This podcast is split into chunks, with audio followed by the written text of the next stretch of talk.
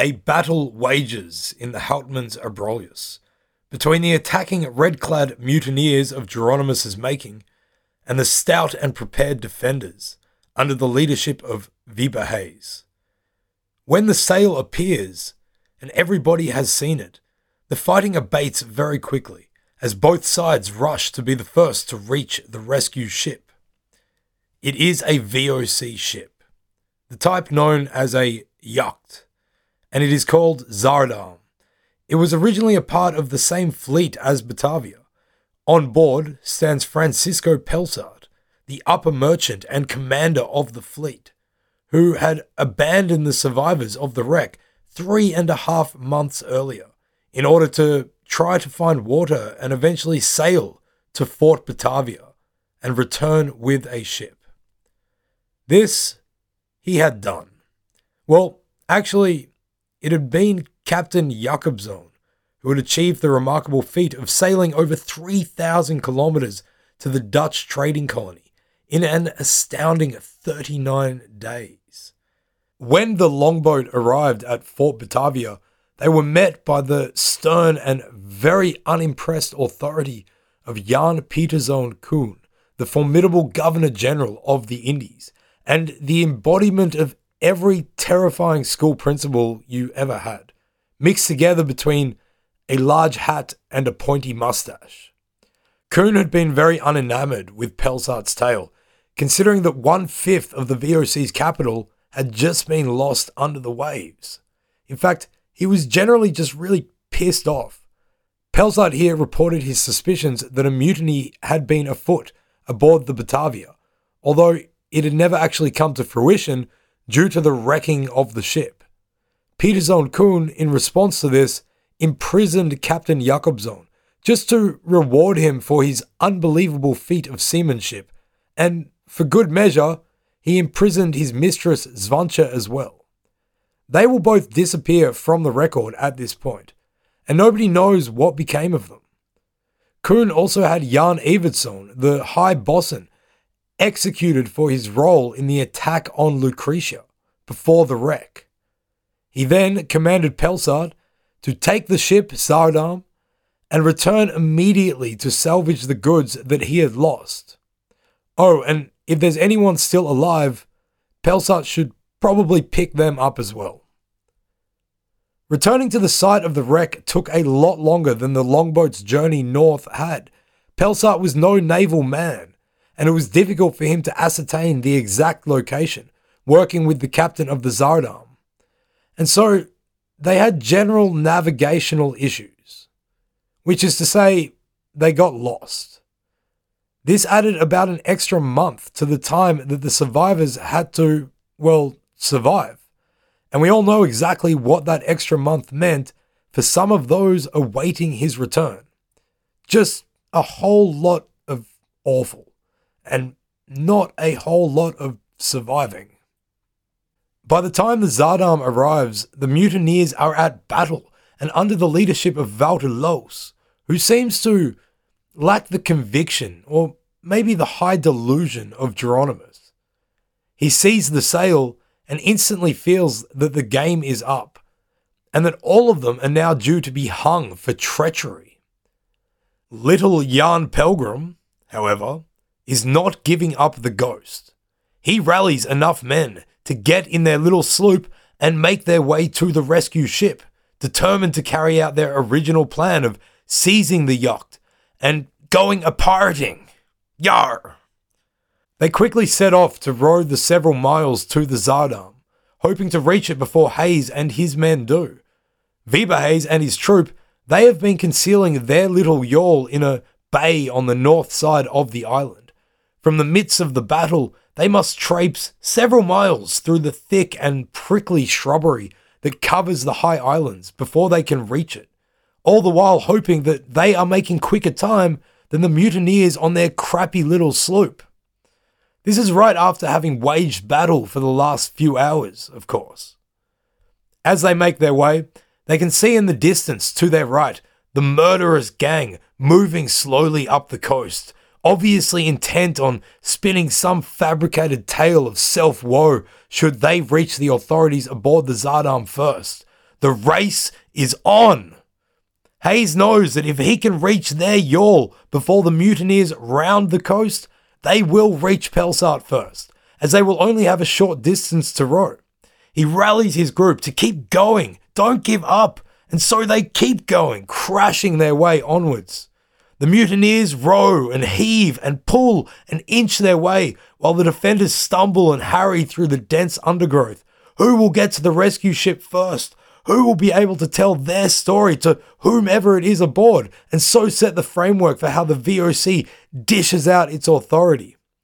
Pelsart disembarks the Sardam, stepping onto its own yawl and making towards the high island. He had seen smoke rising from the fires so knows that there are still survivors there. But confusingly, he can't see any people on the beach awaiting rescue. His men row him on towards the beach, and as he looks out with curiosity, he wonders what is going on.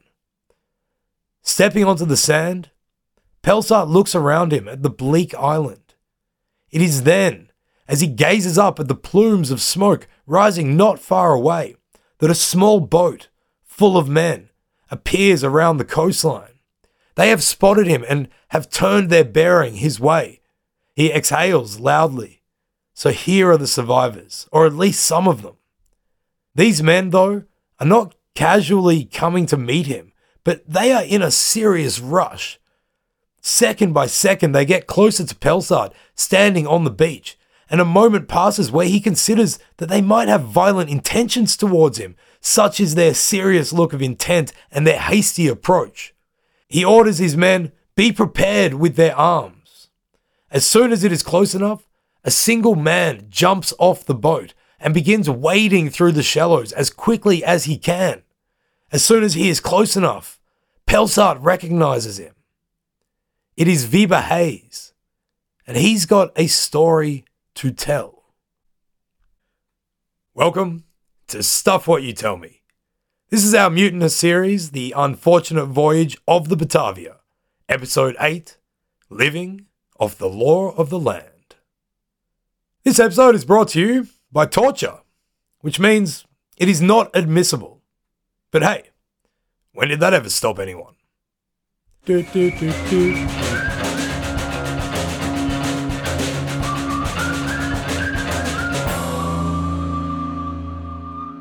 The last year has been the toughest and the worst of our life. We became a sailor out of desperation to move out of the poverty that our life had descended into previously. We'd done it with fantasies of becoming rich in the exotic lands of the East. Knowing it would be tough, we'd figured it would also be worth it. The voyage at first had seemed like it would be the hardest part a way of living that one had to get used to, difficulties that gave starker relief to the pleasures of shore leave, the rare times when we could be free from the ship and our duties. In fact, in our time as a sailor aboard the Batavia, it has been the small moments of joy that have kept us going. The first fresh water in Sierra Leone, following a month of drinking from the stagnant and algae infused water stocks on board. What a glorious half minute that was. Likewise, being able to go to the toilet on the beach in Cape Town, squatting alone on the moonlit sand, a mile away from the ship and the 200 other men we'd been sharing a toilet with, looking up at the incredibly starry sky. It was the greatest poo we've ever had. But of course, we now know that the voyage was like a calm breeze compared to the stormy ordeal of the shipwreck and our abandonment on the islands of hell. All the things we've seen, done, and escaped from will remain with us forever. And that will be after we've begun to process it, which we have not yet. The weight of it all, however, does seem to crash down onto our shoulders the moment we realize that we have reached Commander Pelsart first. As our little yawl rounds the bend of the shoreline and we tack towards him on the beach, Pelsart represents salvation and a chance that perhaps our struggles are over. For the last five hours, we have been fighting, killing, avoiding being killed. Then we ran through the scrub for nearly an hour and completed the twisted hectathlon of hell by rowing as powerfully as we possibly could in order to win the race against the mutineers, the race to control the truth of events. Had they reached Pelsart first, we have no doubt they would have painted us as the miscreant criminals. At last, we can rest a moment as we come within hailing distance of Pelsart, standing on the beach, and Hayes jumps off our boat and goes to meet him. We can still hear Hayes as he gets closer to the commander. He begins to shout the circumstances, advising Pelsart to return to the Sardam as quickly as possible. There are murderous miscreants on their way. We watch the two men come together, and Hayes speaks for some time. He is likely giving out the shortest possible version of events that have transpired since Pelsart's departure. Pelsart doesn't seem to react very quickly, and for a very long time, the two men stand together, neither speaking. Pelsart has unlikely become more decisive or authoritative in the previous three and a half months. We see Hayes pointing back to the south of the island, where the battle had taken place, and then towards us on the yawl. Whatever he said sparks action, and both men begin to move quickly to return to their boats. When Hayes is aboard, he says that we are to fetch the captured prisoner, Jeronimus, whilst Pelsart returns to the defensive protection of the Sardam. We are sure that these orders are exactly what action Hayes had suggested to Pelsart. Rest time's over. We turn around and we go to fetch Jeronimus. As we row away, we can see Pelsart's yawl heading back to the Sardam. Just as the whole scene begins to disappear from our view, we suddenly spot the little sloop with its harried gang of mutineers come rowing around the bend of the island shore. We are separated from them by about half a mile, and Hayes orders us to keep going as we are tasked with our orders of collecting Jeronimus. We hear later about what happened when the mutineers reached the Sardam. Pelsart, who had only gotten back just in time, had demanded to know why they were armed as he stood on the deck and stared down at them, bobbing in the swell. The murderous gang had shouted back that they would explain why they were armed once they were aboard, obviously thinking Pelsart was as stupid as they clearly are. Pelsart is many things, but he's not an idiot. He responded by having the guns of the Sardam trained on the little sloop and gave the rebels no choice but to throw their rusty muskets and swords into the sea. Once aboard, they were immediately accosted and bound, and Pelsart felt vindicated by their behavior that Wiebe Hayes had told a truthful version of events. There had been atrocities committed here. But more importantly, he was concerned that somebody had laid claim to the VOC property that had been salvaged or washed ashore. They had been wearing red cloth with gold trimming, company property. He immediately interrogated one of the mutineers, Jan Hendrickson, who avoided torture by blubbing out a confession of his crimes that he had killed around 20 people. He insisted that it had been under the leadership of Jeronimus that they had all acted. Jeronimus had invested himself with utmost authority and had been backed up by his official council. Hendrickson also finally confirmed Pelsart's belief that a mutiny was being planned. His confession was the first that the commander heard and included information that the captain, Jeronimus, the high bosun, and others had all been plotting to seize the ship and murder all but about 120 people on board. Thereafter, to go. Well, we know where this is going, but stuff it. To go a pirating! Yar! Pelsart inquired about the goods and was told that everything salvaged was kept in Jeronimus's great tent. When we arrive back at the Sardam, we bring Jeronimus aboard as a prisoner. Pelsart has followed protocol and so set up a ship's council, led by himself and including the Sardam's captain and the high bosun. It is so difficult to know how Jeronimus convinced so many people to do such atrocious things.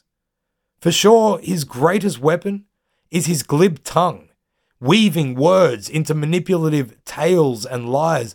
Under interrogation, he pleads that it was he being forced to act by other men. He lays blame for the entire course of events on members of his inner circle, David Zevanck and Coenraat van Huyssen, who had forced into marriage the predicant's daughter.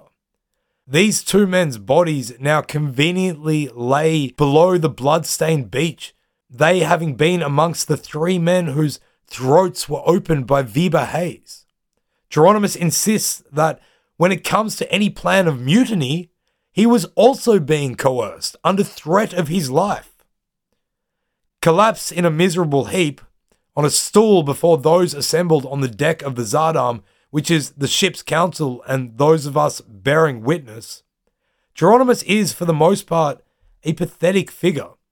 He has been kept in a limestone pit for the last two weeks, under guard, and having insults, abuse, spit, and other waste cast down upon him by all of us defenders. Yet, when he talks, he still holds his head high, and he looks the council members in the eye. His voice remains unwavering and confident. Knowing that he is fabricating everything he says, it is remarkable at how adept he is at lying and how convincing he may be to someone who does not know the truth behind his bullshit. Pelsart is not that someone, however. Hayes's and also our testimony, as well as basic common sense, means that Pelsart knows that Jeronimus is holding the truth back. It will take time and more persuasive interrogation to get his hands on that truth. But get his hands on it, he will. He orders Jeronimus be sent to hell, the brig on board VOC ships, which is a cramped and dark hole in the very bottom of the ship's bow. Pelsart retires to his cabin to plan proceedings and we defenders return to our camp on the island. A confession and a punishment of Jeronimus and everybody involved is extremely important to Pelsart. This is not just in a humane, justice driven sense, it is also in a professional sense. Every one of us in this situation answers to somebody else, some higher authority. In the eyes of Pelsart's ultimate authority, being Jan Pieterszoon Coen and the Gentleman 17 of the VOC, he has stuffed up majorly here. He is not a brave survivor of a tragic ordeal, but a manager who has overseen a massive loss of capital and has one chance to devise a solution. If he wants to save his career, his management of the interrogation, trial, and punishment of the mutineers will be a deciding point. Firstly, he needs to be able to lay blame on somebody else's shoulders and redeem himself within the context of the whole story. Secondly, he needs to recover as much of that capital as possible. The following day, Pelsart arrives on our island with a group of soldiers from the Sardam. He and Hayes converse for a while, before Hayes picks out 10 of our men, his best soldiers, who are given muskets and swords. Being rearmed with more than homemade weapons, these men and Hayes then go with Pelsart to Batavia's graveyard. When they return, it is after having accosted, rounded up, and taken the remaining mutineers on the island prisoner. They have been left on Traitor's Island under guard, although it is not the greatest prison, given that a good swimmer could make a run for it. We suppose that there's nowhere really to run to. Pelsart also begins ordering plans to be made for the salvation of any treasure chests and goods under the waves. That evening, we are part of a contingent sent to row him out to survey the scene of the Batavia wreck. The water is reasonably calm, and several large parts of the ship, including two cannons, can actually be seen underwater, with one particular piece of the aft bulwark actually now protruding above the waves, marking almost the exact point where the collision between ship and reef occurred. Pelsart, though, is obviously frustrated. These are choppy waters at the best of times, and there have been storms of late. It will take a rare calm day for anything of significance to be found and retrieved. We must rely on the elements for the commander's most important task to be completed. While he waits, one eye on the conditions, Pelsart arranges for the interrogation and the sentencing of the mutineers. Eleven days pass between Pelsart's arrival and the sentencing of the mutineers. The whole process, of course, unfolds according to Dutch law. For a death sentence to be passed, a free will confession must be obtained from the perpetrator. The challenge before Pelsart and the ship's council is no small one. Although they have the initial confession of Jan Hendrickson, as well as the story of Wiebe Hayes and we defenders, the culprits are sure to weave various webs of confusion and mistale, each trying to preserve for himself whatever respite from punishment that he can find. We learn a lot about the law as we hang around on the outskirts of these proceedings. We and others from the loyal defenders are given various tasks, ranging from fetching this or that prisoner, securing driftwood to build scaffolding on which the condemned will eventually be hung, attempts at salvage operations, or even just catching and preparing food and water. It looks like there will be no hurry to leave this god-forsaken place. And that is frustrating.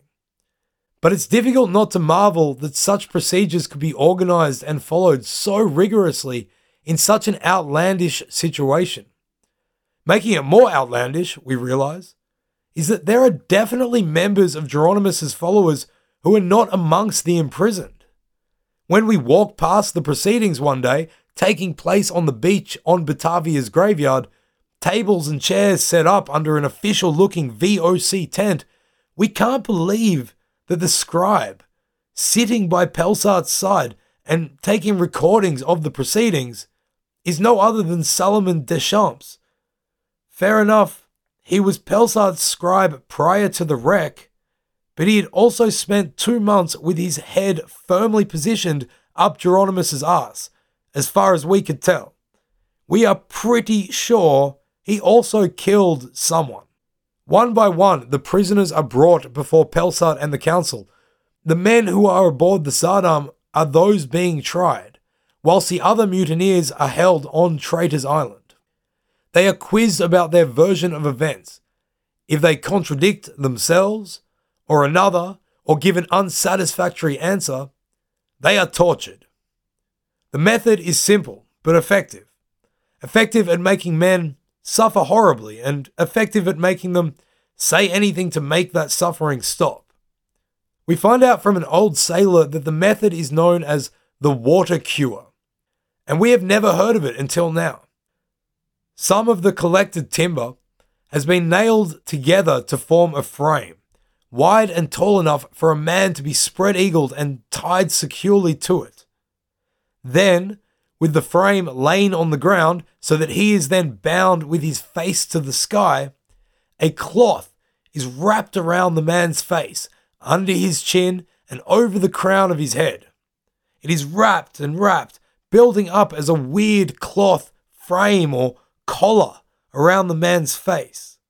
The end effect is that it is like a cheap bucket, able to catch and hold water to a level high enough that it will submerge his mouth and nose. A separate cloth is wound up and shoved down the throat of the um to struggle to find more synonyms for people being held and tortured. Shoved down the throat of the interviewee, which then forces his mouth open. Then, as he lays in this grotesque position, water is poured onto his face from a height the only way someone can avoid drowning from this, and avoiding drowning is a pretty natural reaction, is by drinking as much of the water as possible. And so lowering the level caught in this weird cloth face bucket.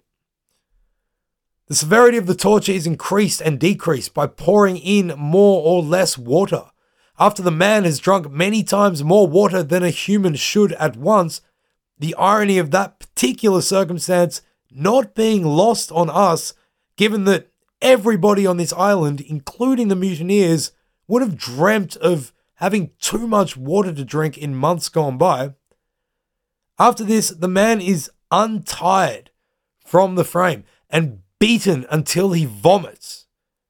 After he has relieved himself of many times more water than any human should vomit at once, the process is repeated, causing the man's body to bloat absurdly. We see some of the men who rain terror upon so many of us after they have been subjected to this whole ordeal. Their guts and their eyes bulge, along with their cheeks, and they have an unnatural color about them, like their veins are screaming. This is most definitely torture. We see it on their faces and we hear it in the screams of those being questioned. Hundreds of years later, it will be decided that if only the interrogators had put a cloth sheet over the man's face and then called it waterboarding, turns out that's not torture. Some confess more freely than others, without torture, and with varying levels of remorse and penance. Even with a fairly open confession, however, Pelsart and the council, they must know the full truth.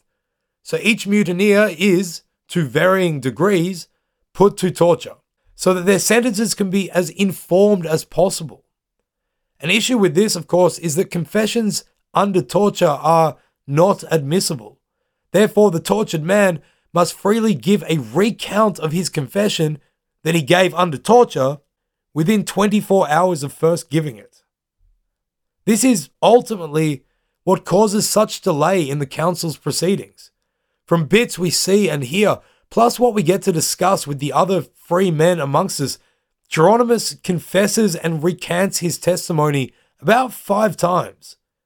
On one day in particular, we are sent to and from Traitor's Island several times, fetching mutineers whose confessions have been contradicted by Jeronimus's lies. It is only eventually, after every protestation has been checked and double checked, that Pelsart finally manages to achieve a free will confession from the pharmacist from Friesland. He whose actions, divined by God, have caused the death of around 125 people. We heard that once he had decided to confess and avoid further torture, he'd had no compunction in throwing his followers under the horse cart. Finally, on Friday, the 28th of September, 1629, everybody is assembled on Batavia's graveyard to hear the verdict and sentences as agreed upon by the council. Jeronimus is first. With a curtness that is tinged in disgust, as he looks Jeronimus's way, the commander announces that Jeronimus has misbehaved himself gruesomely. He goes on to say something about how even Moors and Turks never treated anybody as badly as Jeronimus has treated those amongst the survivors, which is something we don't really understand or know how it's relevant to what's been going on here. Pelsart goes on to say that we must avoid the wrath of God by cleansing the name of Christianity from the clutches of this villain. Therefore, Jeronimus is to be taken to Seals Island, which has been prepared for the execution of justice, where he will be punished first by having both his hands removed, and after hung on a cord until death follows. Furthermore, all of his goods, money, gold, silver, monthly wages, and all that he may have claim over here in the Indies is to be confiscated by the VOC. So, he will have his hands chopped off, be hung to death, and the company is going to take all of his shit. We're not sure if it's a reasonable punishment, but we have no reference point as we don't know of anybody who has committed the crimes that Jeronimus has.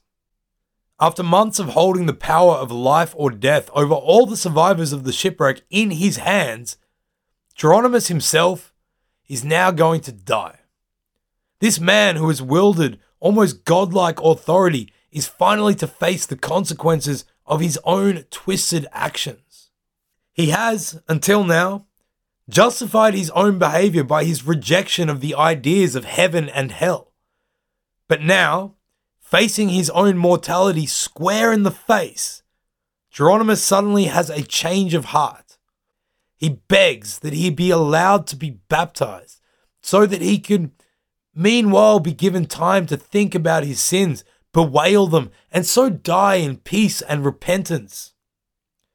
Everyone can see that his request is just a cynical attempt to extend his life. But still, the council members look at each other and then they all turn to the predicant. This poor man, whose wife and six of his children had been brutally murdered on the orders of Jeronimus, who had then orchestrated the marriage of his only surviving daughter to a murderer, who then proceeded to rape her daily. This man must now decide whether or not Jeronimus's soul should be given the chance to be saved we would forgive him for wanting just a little bit of revenge and telling Jeronimus where he can stick his newfound Christian zeal. The predicant, however, simply nods his head. Jeronimus would be brought to justice in this world. Bastian Sohn obviously decided that it wasn't up to him to decide what happens to the sociopathic undermerchant in the next. Along with Jeronimus, Seven other mutineers are also condemned to death. As their names and crimes are read out, we are reminded of each and every horrible act these people inflicted on all the other survivors. All the men, women, and children who had been murdered, the predicant's family, the sick, the people on Seals Island, the 125 people who had needlessly died at the hands of these brutes. Not to forget all the women who had been forced to sign an oath of obedience to the mutineers, who then had been brutally and repeatedly raped by them over the course of months. As each name is spoken, we feel not quite happiness or relief, but, well, a sense of nothingness, really. We just wish we weren't here anymore. What good will the execution of these men do for the ones who they have killed or the women that have been brutalized, or for any of us. We suppose that at least some kind of justice is being done for the many weeks of hell we've all just been through. But then we hear the name Jan Pelgrom. Our heart begins to beat a little bit faster, our palms clam up, and we get a tingling on the back of our neck as we wait to hear his fate. He had been our best friend. We'd spent so many long months on board the Batavia, sharing stories, playing tic tac, literally scratching each other's backs. Before he came at us one dark night with a knife after pledging allegiance to Jeronimus. Still, it feels so bloody strange now to hear him being convicted of behaving in what Pelsart says was a godless manner in words and deeds more fitting to a beast than a man. Jan had murdered two people, assisted in another murder, and also had carnal knowledge of three married women. He is spared from having his hands chopped off, but he too will be punished on the gallows, to hang on a cord, until death shall follow.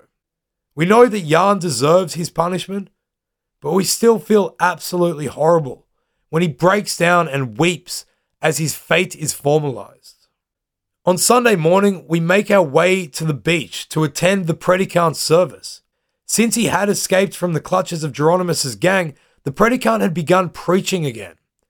We've pretty much given up on the idea of God, having been through such a terrible ordeal, but there's not much else to do on these islands. Plus, we are curious to see the spectacle of Jeronimus's baptism. When we arrive, the people gathering are also buzzing as they all excitedly share information about the latest rumor spreading around the camp. Apparently, having learned that Pelsart intended to have him executed on Monday morning, Jeronimus had flown into a rage about how unfair this was, how he'd not been given enough time to repent for his sins, and that he was certain a miracle from God would strike him down so that he shall not be hanged. Lo and behold, last night, Jeronimus was violently ill after having apparently taken some poison in an attempt to end his own life. Unfortunately for him, he hadn't taken enough. So instead of dying, he just spent the night projectile vomiting and having explosive diarrhea.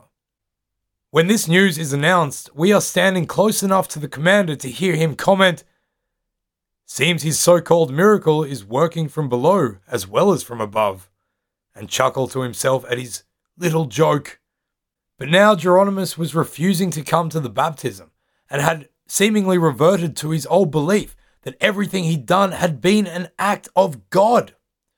We are disappointed that we won't get to see the baptism, as that would have been bizarre to the extreme, and we may as well rack up one more weird experience but once we hear that it's not happening, we realize that we just can't wait for Monday morning to see this guy die and then maybe, hopefully, this will all be over.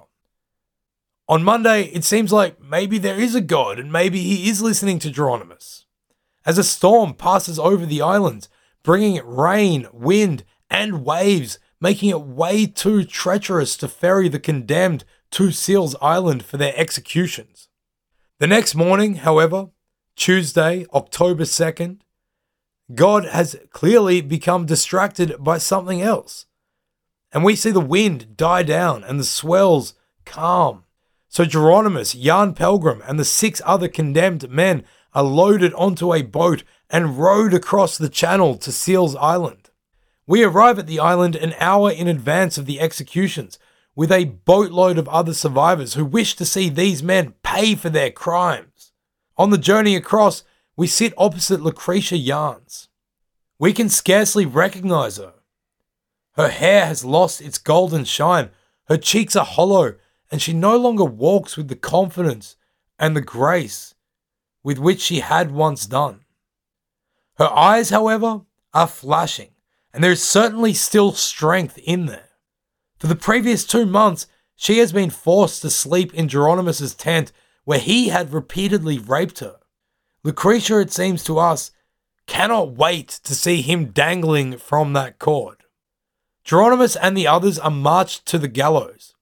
In their last few moments, Jeronimus's gang, faced with their fate, they together turn on their former captain general, and as one, they rage at him yelling insults and curses. Then they turn to Pelsart and they beg for him to kill Jeronimus first so that their eyes could see that he does, in fact, die. Pelsart has no problem with this, so Jeronimus is led to the base of the gallows.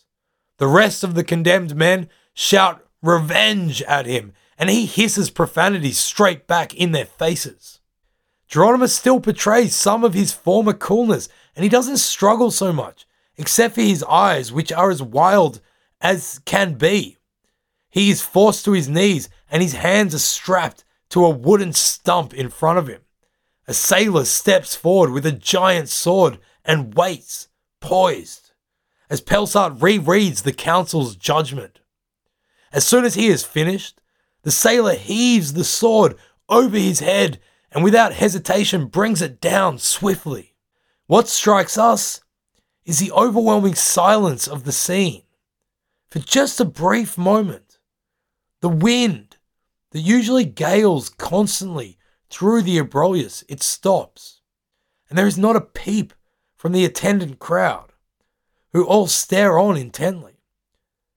But then, suddenly, the sound returns, and everything is extra loud. The sound of Jeronimus's bones shattering, followed by that of the dull thump as his hands fall uselessly onto the soft sand. They are then punctuated by the loudest sound of them all the high pitched wail that streams from Jeronimus's mouth. For the first time, he is totally stricken any of the poise and charm that facilitated his manipulations. He is also, for the first time, stricken of any hands he kneels before the crowd, still screaming and staring down with wide eyed horror at the bloody stumps before him. A sickening shower of blood is spurting from his wrists and adding the final touch to what is, even after everything we've seen, a gruesome sight. We cringe at it all. Standing next to us, though, we see Lucretia Jans, eyes transfixed, smiling for the first time in months, as her torturer wails in agony. The executioner quickly puts a noose around Jeronimus's neck and leads him stumbling and trailing blood to the gallows, where he is made to stand on a stool. As he is being helped onto it, he has stopped screaming and he discovers the very last of any defiance that remains within him.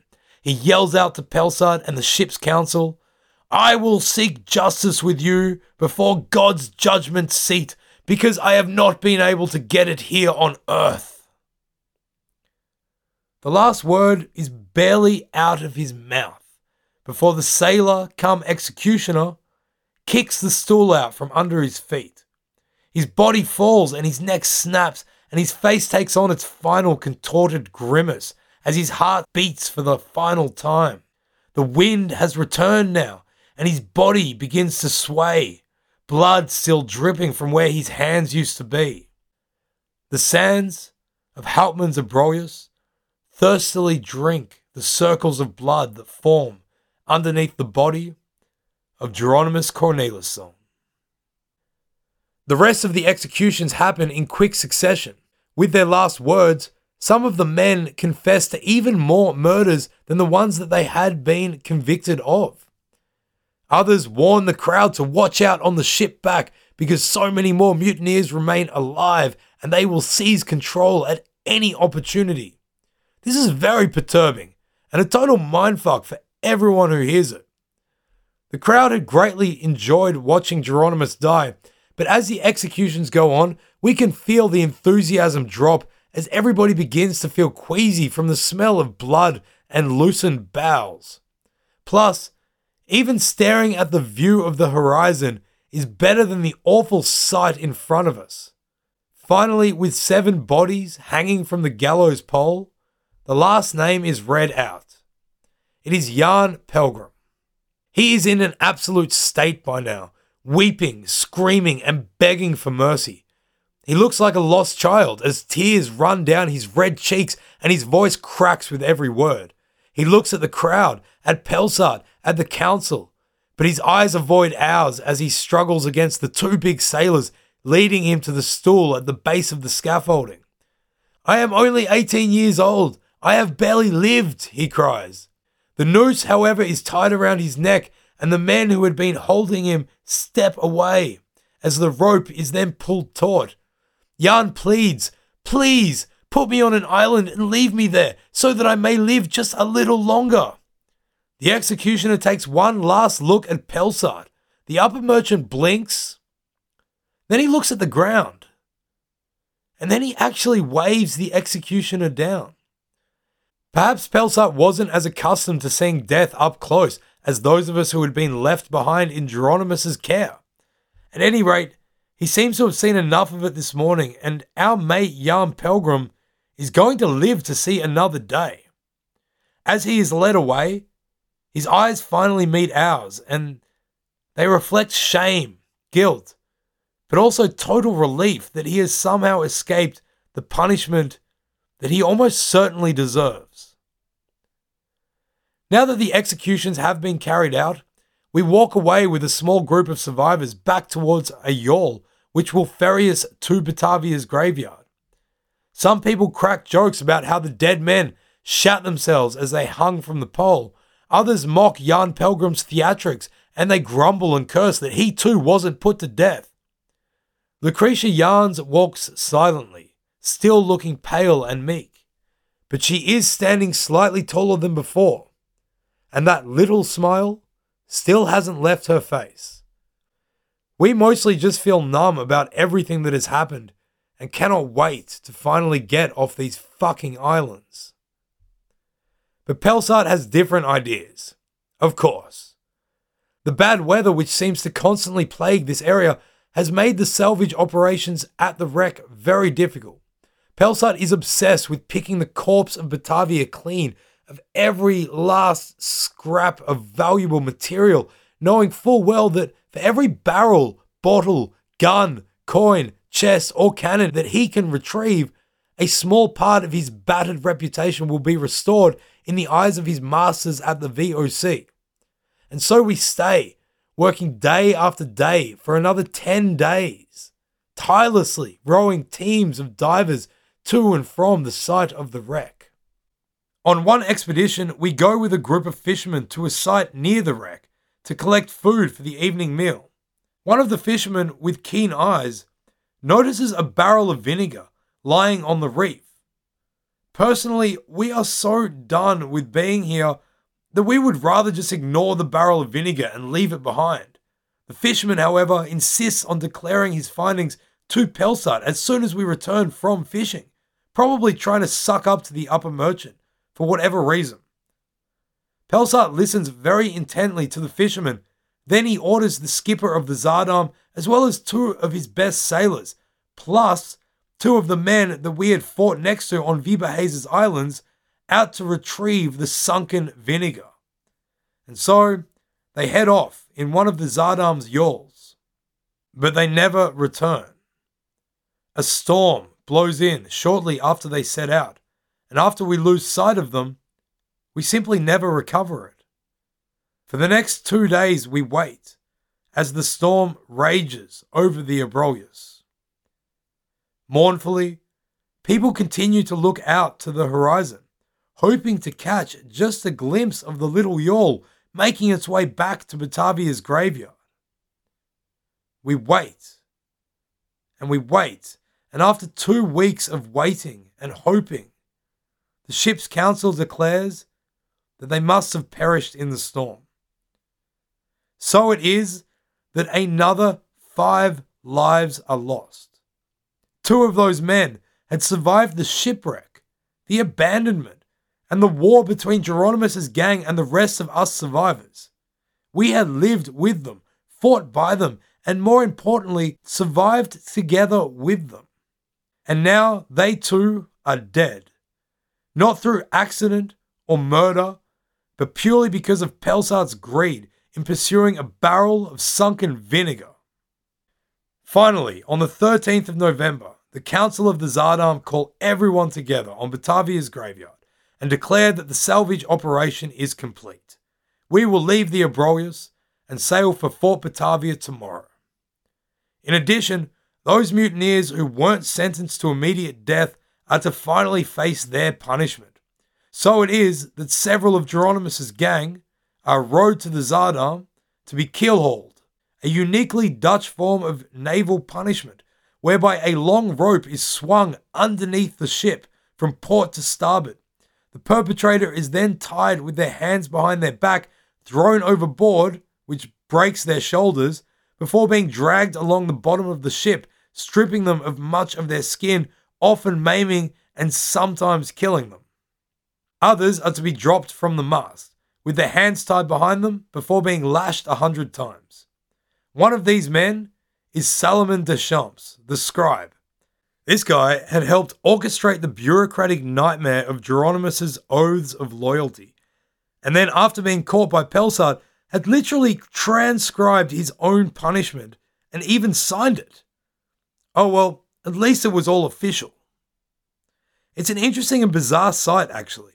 Watching him walk gingerly back to Pelsart's side, soaking wet and bleeding profusely from the raised lash marks on his back, to sign the document showing that his punishment had taken place. Afterwards, he retakes his place on the ship's council. Another man to be punished is Walter Loos, the guy who had been elected leader of the mutineers after Jeronimus's capture. Loos was clever and he knew that if he was to return to Fort Batavia, he would almost certainly be executed upon arrival by the authorities of the VOC. Like Pelsart, he figured that his only chance of survival was to make himself in some way useful to the company. So, having learned that Jan Pelgrom had managed to have his life spared by begging to be dropped off on an island, Walter Loos convinces the council that he and Jan could serve the VOC together by being left on Het land. Since no Dutch explorers really knew anything about the interior or the inhabitants of that great continent, the two of them could go explore and live with locals there in an effort to learn whatever they could from them, plus find potential ways to trade with them. Any ships that passed by the area could keep an eye out for them. So if they managed to find trading opportunities, they could signal the ships and thus be rescued with redemption. Genius idea that, aligning his survival with the prospect of profit to the VOC paymasters. The council sees the sense in this proposal, so declares that as soon as possible, the Sardam would leave the Abrolhos for Het Zoud land, where we will leave Jan Pelgrom and Wouter Loos behind, before returning to Fort Batavia. Finally, we are going to leave this place of horror. Early the next morning, nearly a full year after becoming a sailor for the VOC, we sail away from the Houtman's Abrolhos and the wreck of the once mighty ship Batavia. We head east northeast towards the giant dry continent. It takes two days heading up the coast before Pelsart identifies a cove where previously he and the captain had thought to search for water during their first expedition in the longboat, but had been prevented from doing so by a storm. Pelsart sends a yawl to establish the landing, and they return with confirmations that both Jan Pelgrom and Loos can be dropped off there. Apparently, they had also seen some footprints in the sand, but no other sign of human activity. And so the two delinquents, as Pelsart addresses them, are provided with quite a reasonable stock of supply. As they are loaded onto the yawl and rowed off towards the mainland, we look out at our former mate slash attempted murderer, little Jan Pelgrom, who could play a mean game of tic tac, despite all his many faults. Faults like actually being a raging nutcase when the yawl returns, we raise anchor immediately. As our sails pick up the wind, and we once again begin to move north, now towards the fortress at Batavia, we only have a few minutes to get one last look at the now tiny figure of Jan Pelgrom. We are sad. Jan is small, vulnerable, and impressionable, and so he easily succumbs to the perceived aura of authority that Jeronimus managed to create around himself. This teenager gave himself so completely to the authority of Jeronimus that he had had no issue with violently ignoring or going against the other perceived authority in his life, that of the VOC, his actual employer, and this company that is both a profit driven behemoth as well as a reflection of the 17th century Calvinist republic that has produced it as well as the parameters of all the social norms, moral codes, structures, and conventions included within that society. In the game of power and authority, Jan played and Jan lost. As a result, he and Wouter Loos have just become the first European settlers on the continent that will become the country of Australia. Who knows what will happen to them? Possibly they will survive and make contact with the local populations. Possibly there may also be speculation in hundreds of years about reports of blue eyed Aborigines from that area. What they certainly never will do is set up a prosperous trading station for the VOC. As we catch our last glimpse of Jan, standing abandoned on that foreign, isolated beach in that vast, hot, and dry land, doubtless filled with all sorts of creatures that we cannot even imagine. We are sure that he faces a more unusual and testing future than possibly any European before him. His thoughts must be astir with all sorts of anxieties about everything that lays before him.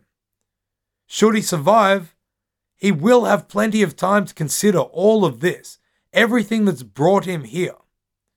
But we are quite sure that the last thing on his mind at this moment are contemplations about power, authority, and what it means to stand up for and against them.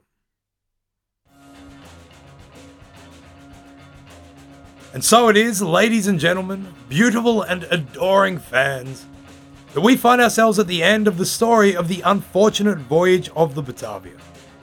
If you're thinking to yourself, what just happened and what did it all mean, then fear not.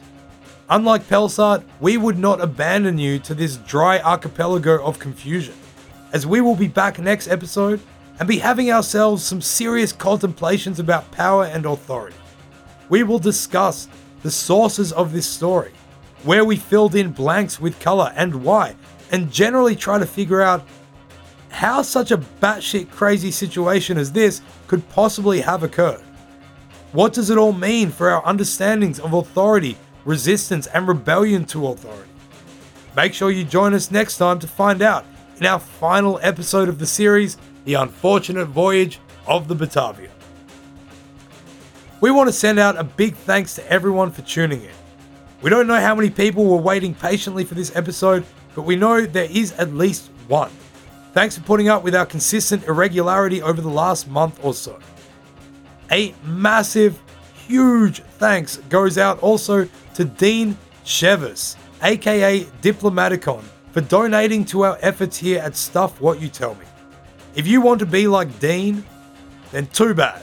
There is in our hearts now only one Dean Chevis, even though we are not 100% sure on how to pronounce his last name. Cheeves? Cheeves? Cheeves? Chevis? Cheevis. However, we do have a lot of room in our hearts, and there are many ways in. Dean used the PayPal donation button on our website, www.stuffwhatyoutellme.com. Patreon is another nice big door into our hearts. But really, you can also just sneak into our hearts through, like, the bathroom window by subscribing, telling your friends, family, and that strange dude out on the street. You can do it by liking our stuff on Facebook, writing us reviews, and leaving lots of stars for us on iTunes, Stitcher, Cast Castcrunch, or whatever, wherever, whenever. We think rebellion is a fundamental part of human societies.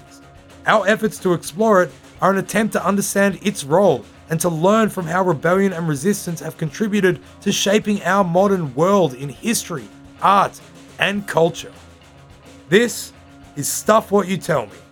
9 out of every 10 taxidermists recommend saying, Stuff You.